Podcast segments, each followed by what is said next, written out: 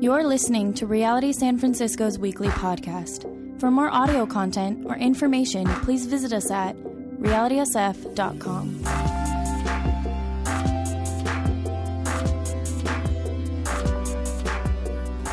Exodus chapter 20, um, and then Hebrews chapter, chapter 4. Before I get started, and before I, I read Exodus from our, our text, a, a little, um, a little, I don't know, service announcement. I should not be teaching this sermon. Um, I should actually, I should have brought in a guest speaker to teach this sermon. Uh, I should be in the pews this week with you listening to this. But this is the way God had ordained it. Um, I've been studying for this, and as I have been studying, I realize that I'm not only am I not good at what we're talking about, I am flat out disobedient in what we're talking about.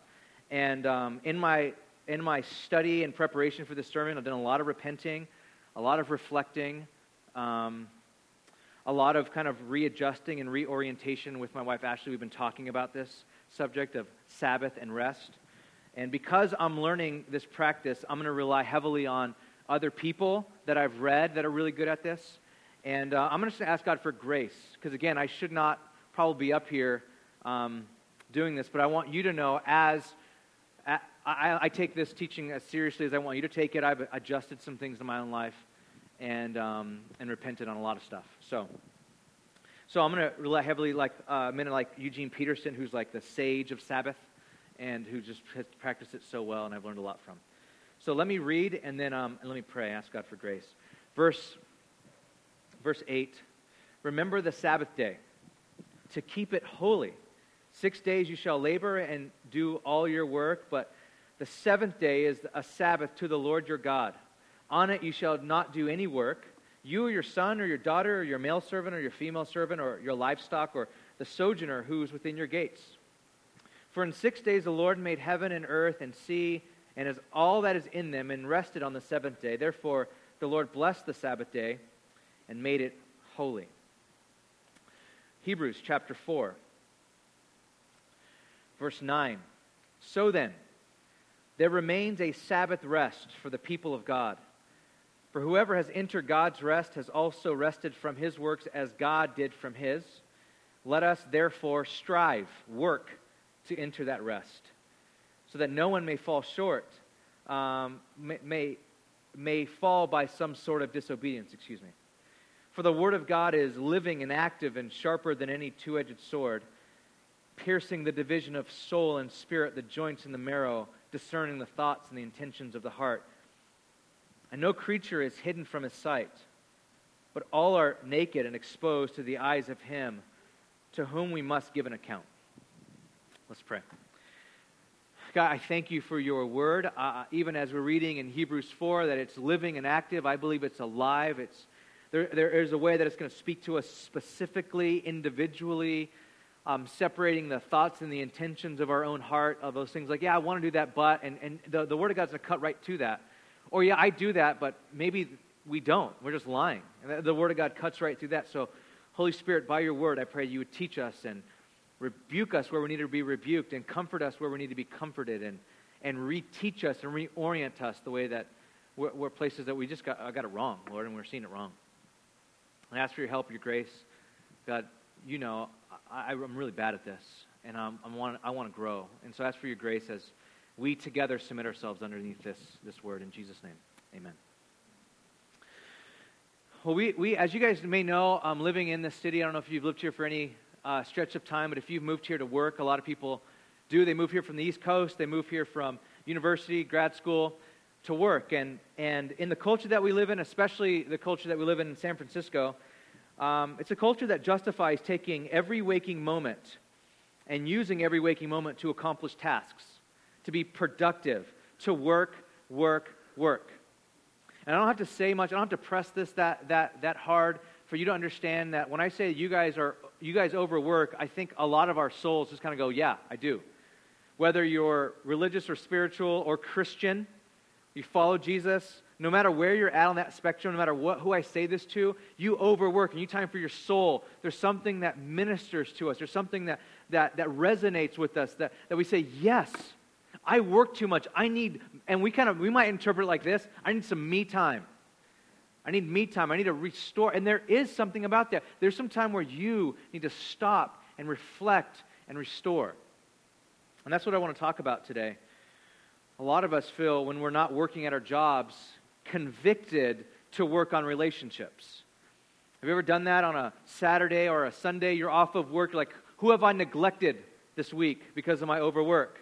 I have to work on those relationships. So it's more work, more work. And then everyone here suffers from the fear of missing out. Everyone does. Where we grab our social media and like, oh my gosh, someone's doing this and someone's doing that. I want to be there. Why don't you invite me? And you get all these invites of your community group and then your community at work and then your university friends that live here in the city with you. Like you get in, invites from everyone and you don't want to miss out on everything. So you go to three things on your day off. And you're exhausted at the end of it. And we don't rest. So we live in a culture that can justify anything as long as we're getting things done. Never mind what it does to your soul. Never mind what it does to people that you love the most. But this idea of Sabbath, Shabbat, that we're talking about this morning, this idea of Sabbath reminds us that we are loved for who we are, not for what we can produce. And when you even, I want you to read that, I want you to see that, I want that to sear in your mind that you are loved not for what you can produce. Maybe you believe that. You are in here, you're like, I am valuable because of my, my portfolio, because of what I've accomplished. These people have done, used my product. These people have done, I'm hired by this company. I work 100 hours a week. I produce. Sabbath is stopping, and I know there's something about that right there on the screen that, that, that does do something to your soul. Where you're here and you go, I am not who I am because of what I produce, but because I'm loved by God. Sabbath stops and says, Let me reorient my life around this. I am not who I, what I do. I am not what I produce. I'm not what I have. I am because I'm loved by God. And you tell yourself that. And this idea of Sabbath becomes, at that moment, countercultural. Our whole, if you think about it, our whole culture is about overworking. Our whole culture, your, your startup culture breeds that. Your finance culture breeds it. Uh, as you're in medical school, everyone over, overworks. And the most countercultural thing you can do as a Christian go, I Sabbath. Well, how selfish of you to Sabbath. I Sabbath. And I stop and I reorient all of my attention towards God because it's God in whom I live and move and have my being, and not jo- my job, not my career, not what I have, not what I do. And that's what I want to talk about this morning this idea of Sabbath rest. And the way I want to do it is first look at a little bit at work and then look at what it looks like to rest. Because I think you guys need to realize that work is good. I think you, a lot of you guys know that. We all, a lot of us love our jobs. We love what we do. Work is a part of the Garden of Eden. I don't know if you know, if you read in Genesis 1, work didn't happen after Genesis 3. It was actually before Genesis 3. Work was a part of God's created order. Work was a part of how God made the world. It was a part of um, the Hebrews call it the shalom of God, the peace of God, how everything worked in harmony together. Light, night, day, sea, sea animals, sea creatures, humanity, animals. There was harmony with our ecosystem. There was harmony with God. There was harmony. Shalom. Work was a part of that shalom. Genesis 2:15 says this. The Lord God took the man and put him in the garden of Eden to work to work the Garden of Eden and to keep the Garden of Eden. See, work is pre fall. Actually, the opening pages of Scripture, God is revealed to us as a worker.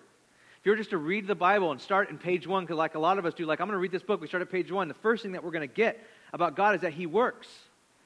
That God is, His hands are in the dirt, creating, His hands are in the dirt, architecting and doing construction, forming and shaping. Genesis 1, God is shaping the world for human habitation and animal habitation, causing it to function and to work together. God placed man in the garden to work and to create, and he couldn't do that alone. He couldn't work alone. Even as an image bearer of God, God is a community. And even as the image bearer of God, man couldn't do it alone, so God created Eve. And Adam and Eve were co laborers, working for renewal, working for the common good, working uh, as together for the shalom of God, creating together, building society together. But a lot of us in here think that our job is, have a hard time finding, we might love our jobs, the thing I think the question that comes up a lot of times for us is finding meaning in our jobs. I hear that a lot from, from people. I, I love my job. I just want to find meaning in it. What am I doing this for? Yes, I'm creating this beautiful thing and I'm making good money, but what am I doing it for? And finding meaning is, is some of the problem. I think one of the questions I get most often is the question of meaning. Work can be a grind, it makes us live for the weekends.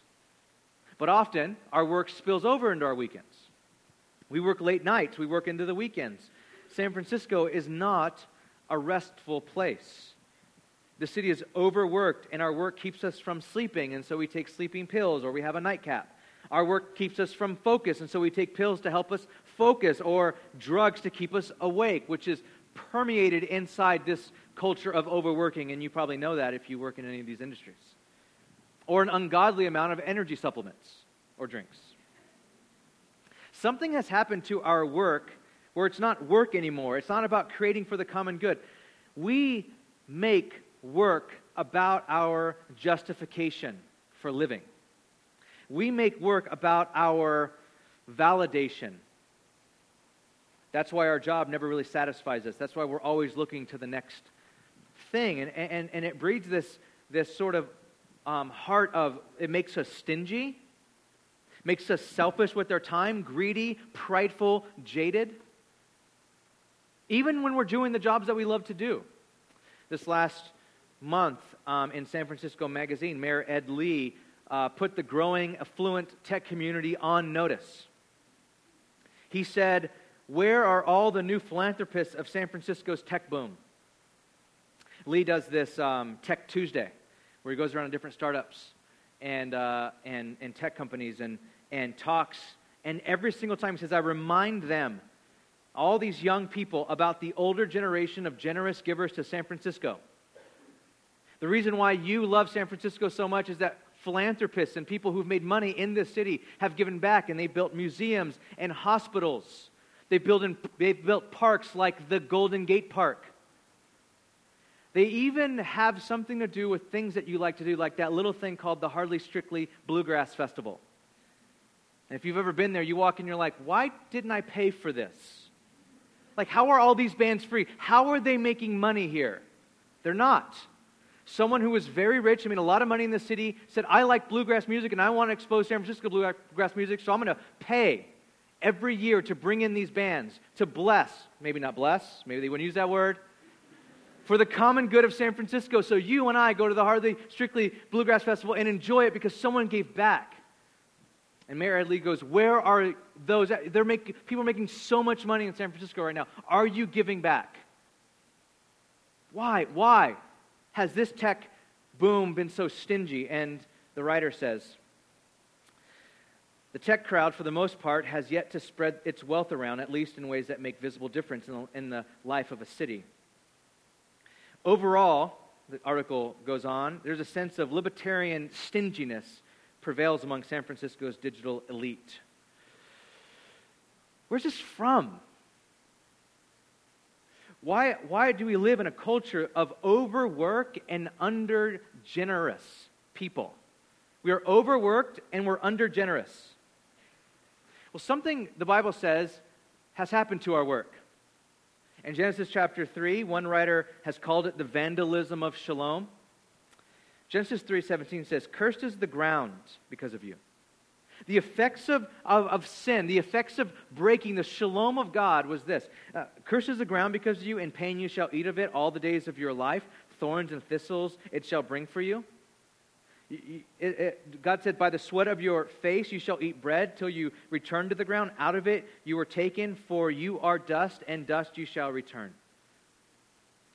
What God is saying is that you're going to fight your whole life for work. You're going to get bread on the table, and you're going to get food, but it's going to be by the sweat of your brow. It's like the, the whole working life is going to be cursed. You're going to fight against the dust, but here's the deal. You're going to fight to find meaning, but in the end, the dust is going to win. You're going to fight dust your, all, all your life, and in the end, guess what? Who's going to win? Dust, because you're going to be buried in the ground. Because of our sin, our work is cursed. Our work is broken. Our work doesn't work anymore. Because of of sin, work can become a type of slavery. Now, I don't say that lightly.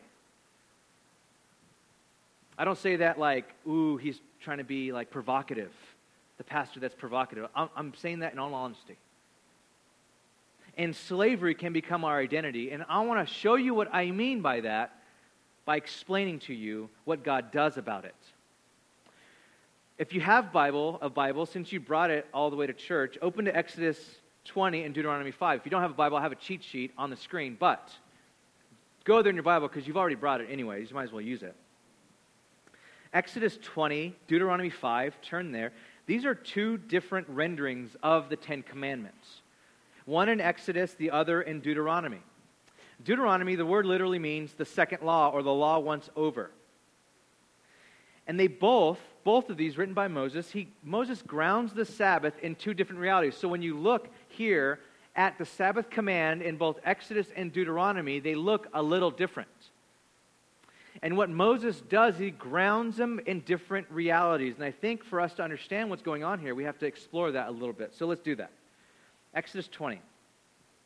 Moses writes, these are actually God says, Moses writes, but God says, Remember the Sabbath day to keep it holy. Six days you shall labor and do all your work, but the seventh day is the Sabbath to Yahweh. We talked about that last week. It's the Sabbath to the Lord your God. For in six days Yahweh made heaven and earth and sea and all that is in them, and rested on the seventh day. Therefore the Lord blessed the Sabbath day and made it holy. Okay, that's Exodus. Now let's go to Deuteronomy. You'll notice a, a slight difference here. Observe the Sabbath day to keep it holy as the Lord your God commanded you. Six days you shall labor and do all your work, but the seventh day is Sabbath to the Lord your God. Okay, say the it stays the same there. But here's where it changes a little bit. You shall remember that you were a slave in the land of Egypt, and the Lord your God brought you out from there with a mighty hand and an outstretched arm. Therefore, the Lord your God commanded you to keep the Sabbath day. Did you notice the, the, the subtle differences there? And if you didn't, that's why I'm your pastor, and I'm going to tell you. Notice, Exodus grounds the Sabbath in creation, Deuteronomy grounds it in liberation. Exodus grounds it in creation, Deuteronomy grounds it in liberation. And we need both of these realities in our lives as followers of God, and I would say as mere humanity. We need both of these realities in the theology of rest. See, the word Sabbath is the Hebrew word Shabbat, which, we, if we take into our language untranslated, simply means quit, stop.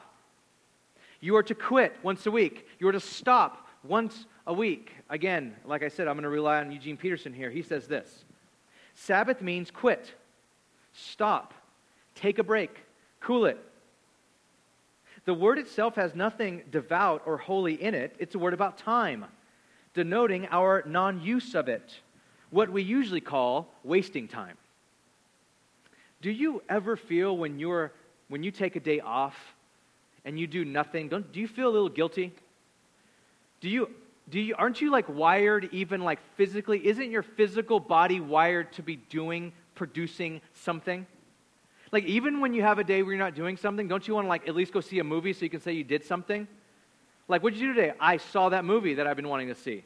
Or I went to that restaurant everybody's talking. I want to say I did something. Can you imagine a day where you could look someone in the eye and with sincere honesty said, I've done nothing today? And you would feel like an utter failure. You're like, I've done nothing. I've been non productive in human society today. But this is exactly what Sabbath is.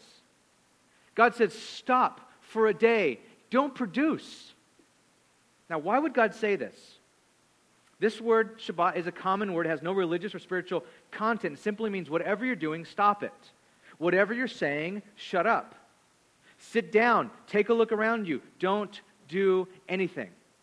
Why does, why does Exodus appeal to creation? Here's why. Sabbath, to begin Sabbath, this is where you have to start. God is in control. Now, of course, you know that. All you overachievers, mentally, you know, brilliant, know that. Oh, yeah, God's in control. But you don't practice that. Do you stop once a day and go, I'm not going to answer any emails today? I'm not going to work today. I'm just going to be today. No one, you don't do that. You're like, I, I, if I did that, I wouldn't have a job. If I did that, I wouldn't have a sense of meaning. I wouldn't have a sense of purpose. I can't stop and just be today. Are you crazy? You have to work every single day. What if you just stop one day and, like, I'm not in control of my job or my promotion? Once, one day a week, I'm going to stop and just be and not do anything.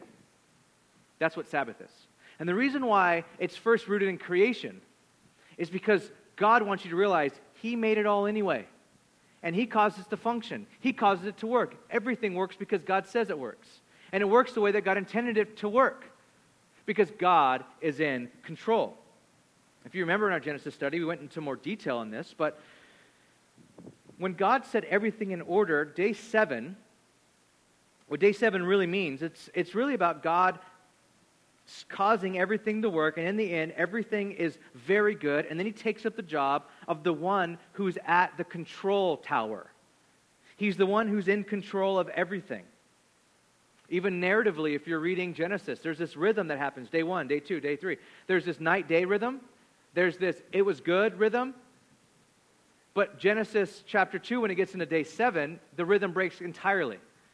It's God said it was good. He rested. He ceased from all his labor. He looked back. It was very good. It's as if it points, day seven points to, uh, as, as a clue to the meaning of creation. God caused it all to work. God brought order out of chaos, did all these things. And day seven, he sits back and goes, It's now, I'm in control of it all. It's now doing exactly what I want it to do. Now, so why do we have to rest? Why does it point back to God being the creator and him resting?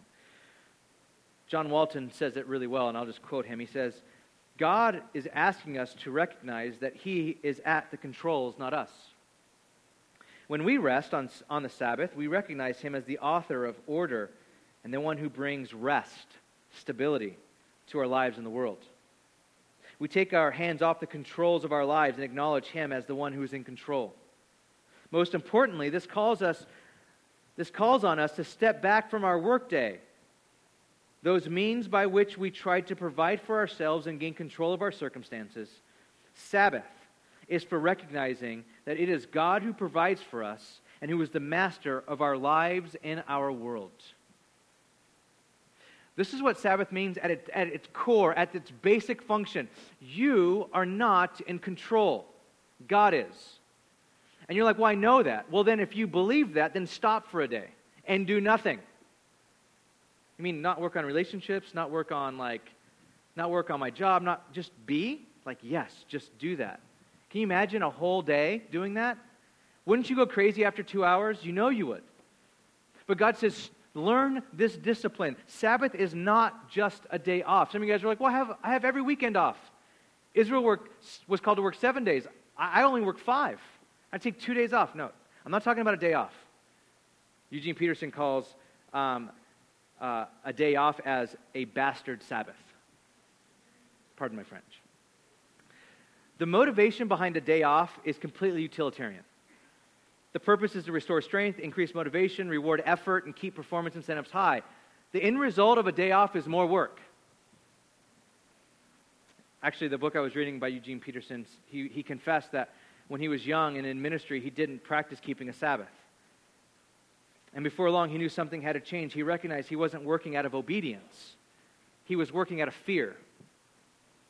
He said, I was working out of a fear of not succeeding.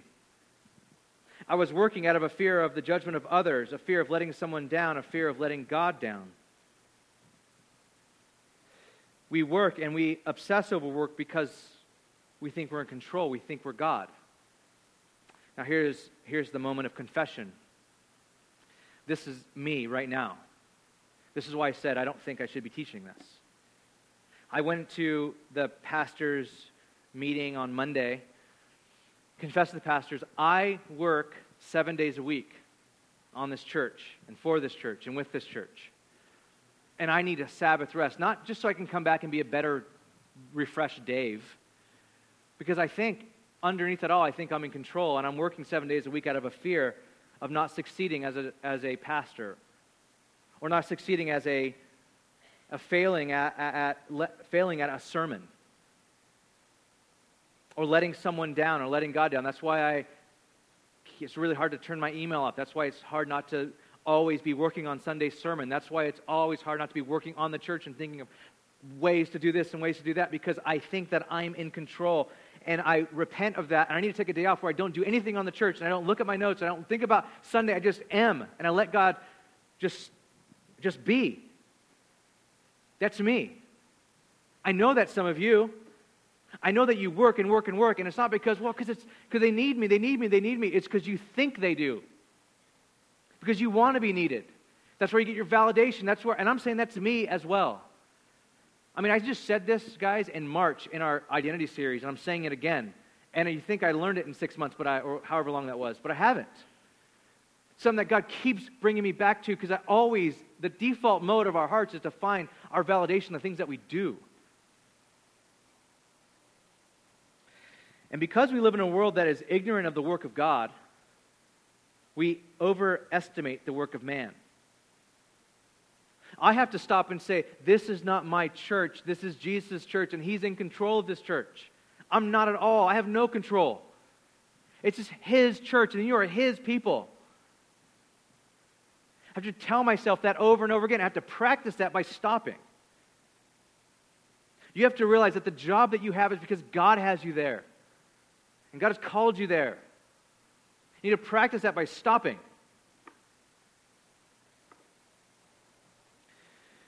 A Sabbath rooted in creation is about being, not working. It's about ordering my life to the priority of God. This is what, this is what Sabbath practices and communicates. This, this, look, on, look on the screen. Sabbath practices and communicates my identity flows from God, not what I do. If you started your Sabbath day, whatever day it is, that way, my identity comes from God, not from what I do. That's what Sabbath is. The Sabbath communicates, and this is what Sabbath practices. Sabbath is a time of reflection. Sabbath is a time of celebrating. Sabbath is a time of releasing control. Eugene Peterson says the best way to Sabbath is this to shut up and show up. That's Sabbath. To shut up and show up.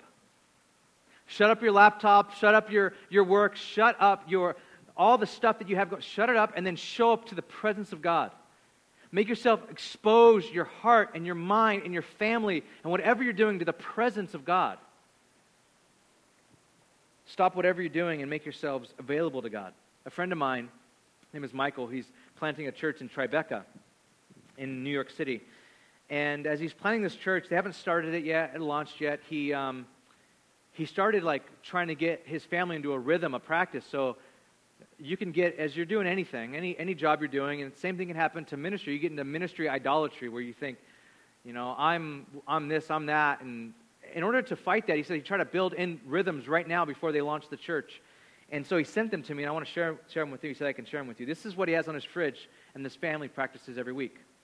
This is his, his guide to the, the, the family Sabbath. It's be prepared. Be prepared so that we can actually rest. For them, this means getting laundry done, having meals planned, so they can just rest. So not running around doing chores and duties. They can just rest. Be present, meaning fast from media that stifles relating, focus on sharing moments together. Be playful, doing things that are fun, that make you laugh, and endure you guys to one another. Endear you guys to one another and to life and like share moments and stuff. Be playful, have fun together. And the last one was be prayerful. Be intentional to remember God's presence and commune with Him. I think that's a real, we're going to put this on our website this week, just something that you guys could remember. How do we, how do I Sabbath? Here's a, a simple way to, to Sabbath. Just come in prepared. Plan for your Sabbath. Go, I'm taking the Sabbath this day, next week, and I'm going to make sure that stuff is done so when I, have, when I have a day of rest, I'm going to rest. That's Exodus. But why does Deuteronomy rooted in liberation? this is, this is my favorite one. Deuteronomy says that you need to stop and rest. You need a Sabbath because you are no longer a slave. Remember in Egypt, Hebrews were slaves, meaning they were denied any choice in the matter of work and rest. They didn't have a choice of rest. There was no option. They must work. And, they, and that choice was made for them every single day, day in and day out. And they worked under taskmasters and slave drivers that made them produce bricks. And a slave master says, Your worth comes from how many bricks you produce today. Your worth comes from your production because you're a slave. And you will do what I say, and you will produce those bricks. And you cannot rest if you rest, you will get a whip to the back. And if you don't produce your quota, you're fired or you're dead. We will kill you. Because you're only as good to us as what you produce. Rest was for other people. Rest was for people like Pharaoh. But Pharaoh couldn't rest unless you did your work. I mean, he wanted to rest in his big palaces and have these huge monuments to be remembered by. And that's not a reality unless you worked and you worked and you worked and you worked. More bricks, more bricks, more bricks. Exodus chapter 1. So they ruthlessly made the people of Israel work as slaves and made their lives bitter with hard service in mortar and brick and in all kinds of work in the field. In all their work, they ruthlessly made them work as slaves. You know what the Sabbath was? When God told the children of Israel, once they were released from slavery to Sabbath, the Sabbath was a middle finger to the man. You don't own me. And I can rest. I'm not a slave anymore. I can rest in my God and my deliverer. Job, you don't own me. Relationships, all the things that I think I have to keep in the air, you don't own me. Only God owns me, and I'm going to rest in Him. Sabbath was a gift from God going, hey, here's my gift to you. You're not slaves anymore. Rest. Have no work. And then they were to build this into their community. They were to build this into their own lives, their own, their own servants that they had. Sabbath was a day a week where you were going to learn that you are simply loved for who you are and not for what you produce. And Israel is to make their whole household observe this, even their servants. They were to build this into their families, into their businesses. You are not what you produce. Can you imagine 6 p.m. on a Friday? Your boss, call, your boss calls you into the office. Has you sit down. He says this Tomorrow, I want you to take the day off. I'm not going to call you in for work. I'm not going to call you about work. I don't want you to check your email. And here's why I want you to know that your value and your worth do not come from what you produce for this company. I want you to reflect on a job well done and to celebrate it, rejoice. And tomorrow, restore your soul. Have a great weekend. Can you imagine if your boss said that? Like you'd walk out going, okay, first of all, I love you. You're the best boss in the world. Some of you would leave just so liberated. I don't get my identity from this job. I am not what I produce. Now, of course, your, your job is, your boss is probably not going to say that. But that's what your God is saying. You are not what you produce. You are not the size of your home. You're not the size of, of your bank account. You're not, you're, not, you're not what you make. You're not that. Whether in a negative way, you're going, or in a positive way, you're going, yeah, that's where I find my identity. Either way, what Sabbath does is the practice of tearing those things down. It's a practice of it. I am not my successes, I'm not my failures. And it's tearing those things down every single week. That's what Sabbath is.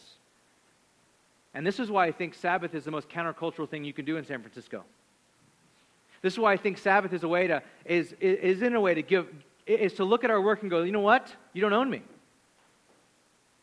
I'm going to rest on a day. Religiously, if you want to call it a religious day of rest, it's religious. It's my religious duty. Now, again, not again, I haven't said this yet, so it doesn't really make sense saying it again. Um, legalism kills Sabbath. One quick way to kill a Sabbath rest is to go, I have to rest on Saturday from this time, this time, and if I don't, that'll, that'll actually kill rest. If you have to do it or else you're in, and you don't do, you're in trouble, that kills it. Paul writes in Romans 14 that since this new era of redemption, redemptive history has dawned, one day is not holier than another day. One person esteems one day, he writes, another different day. Some people call all days alike. But here's the point The day that you observe Sabbath might be a, a, Saturday practiced by the Jews, it might be Sunday practiced by the early church. But the point is this is there a day, a time, uh, or a time in the week where you turn off your phone, where you put away social media, where you don't answer emails, that you don't create, that you don't produce, when your work is simply to be and to enjoy the presence of God? Where you stop and ask God to put you back together. Maybe you had a really gnarly week and you had failures this week. Or maybe some crazy things happened to you this last week at work or in life. Where you can sit before God and go, God, could you heal those things? Instead of me rushing around trying to fix everything, trying to control situations, trying to email, send that giant email, apologizing, God, can you just start, could you just reorient my heart and fix me? Can you put things right? Can you help me on ways I should respond? How do I react? How do I this day realize that it's not in my control to control everything? Can you restore my soul? When we don't find this rest, this solemn rest, work becomes the base of our meaningfulness. Work is, is at the core of our identity, and there's no rest when that happens. And the reason why there's no rest, I mean, you can go to sleep at night, maybe. Some of you guys can't. But the reason why there's no real rest is because you can't maintain this identity. You can't maintain this level of meaningfulness. You're only as good as your last sermon, speaking to myself. You're only as good as your last pitch, your last relationship, your last, whatever you worked really hard at getting, your last paycheck, your last sale, See, there remains, Hebrews 4 9, there remains a Sabbath rest for the people of God. Guys, for those of you that go, oh, isn't that Old Testament? We're not supposed to like Sabbath rest. There remains. I think there needs to be, especially in this church, in this city, there needs to be a Sabbath rest for the people of God. What is that rest? That rest isn't a, an event, it's not a person, it's not a church, I mean, it is a person, it's not a church, it's the person of Jesus. Matthew 11 says, Come to me. Which is so radical. Like what Jesus is saying is that, okay, you guys have this rest in a day. It's not about a day, it's about me. Like, come to me. The rest is found in a person. The rest is not a vacation. It's not eight hours or nine hours of really good sleep. The rest is found in the person, the person of Jesus. And Jesus is a person. He's not an idea, he's not a program, he's not a religion. Jesus says, Come to me, all who labor and are heavy laden, and I will give you rest. It's a rest that God gives you. It's a rest that's bestowed upon you. It's a rest that, that it can happen in a moment. It's not like, well, after I sleep the sleep cycle and after I've taken this vacation and after I've done my it could, it could be a rest that can be given to you right now. It's a rest that God goes, boom, rest for your soul. Take my yoke upon you and learn from me, for I am gentle and lowly in heart, and you will find rest for your souls. For my yoke is easy and my burden is light. Jesus is saying that the rest that we all want, the Sabbath rest, is found in Him. He is that rest. And it's a deeper rest that we get from sleep, it's a rest of our souls. Because our work is, and I know not a lot of people say this, but our work is how we try to justify our existence. Our work is, try, is how we find meaning, which is a form of slavery. And no one is saying this, but this is exactly what's happening. Actually, someone said it. Rabbi Shmuley said it in our, an article in the Huffington Post earlier this year uh, in this article about moral failure surrounding this uh, careers that are very successful, he says this. Even as they, people that ascend the heights of success in their career, even as they ascend the ladder of success, they do so with a gaping hole in their center. And whatever accomplishments they shove into that hole money, fame, power it goes in one end and out the other. They never feel good about themselves, they never are content. They are defined by instability, by voraciousness. The, the rule of success is that there is nothing on the outside that can compensate for the feeling of failure on the inside. Many of us are trying to justify ourselves by our work, by the things that we do, by what we will be remembered by. Sabbath means cease, stop working, and believe. Embrace the person of Jesus Christ. Our freedom, our rest is found in him. And that rest can be right now in a very real way. Hebrews talks about a, let's labor into that rest. Guys, it's going to be work. This is the irony of it all. It's actually work to get into this rest. This rest isn't like zinning out, like right there on your chair. That's not, that's not what it talks about. It's like actual work. Like you're going to have to stand up. You have to get off of your chair and come forward and take communion and respond to God. Sometimes that's work. For some of us that have these hard hearts of like, oh, I could, I could do it myself, like, that's work. It's work to come and ask for prayer for the prayer team. That's work. It's work to come and kneel. It takes work, but it's a work that gets us into this rest where we go, God, I'm, I'm coming to you. You're my rest. You're my Sabbath. You're my meaning. You're my hope. It's not found in these things, it's found in you and you alone. Church, please, let's practice this discipline. Let's show the city in the healthiest way that our hope is in God. That our hope is in God. I think the, one of the clearest ways and probably the most countercultural ways that we can do that today is stop working and go, hey, I'm not working today because my worth is found in God. Let's pray. God, I thank you for this church, and I thank you, God, that I know, I know this is hard. I know, and I, but I really believe, God, that this is a, a, a way that we can show that our hope is in God. a real tangible, very right now, sort of timely way in San Francisco, we can show our hope is in the Lord. We Sabbath, we rest in Him. We, we practice this rhythm of I'm not in control and I'm not a slave. I'm freed because of Christ. God, I pray that it would, would change the culture and technology in the city, finance, medicine, education. It would change our culture, God, as the church just going, we're just going to go back to what God said to do and rest in Him. Our rest is in you, Lord. Our rest is in you.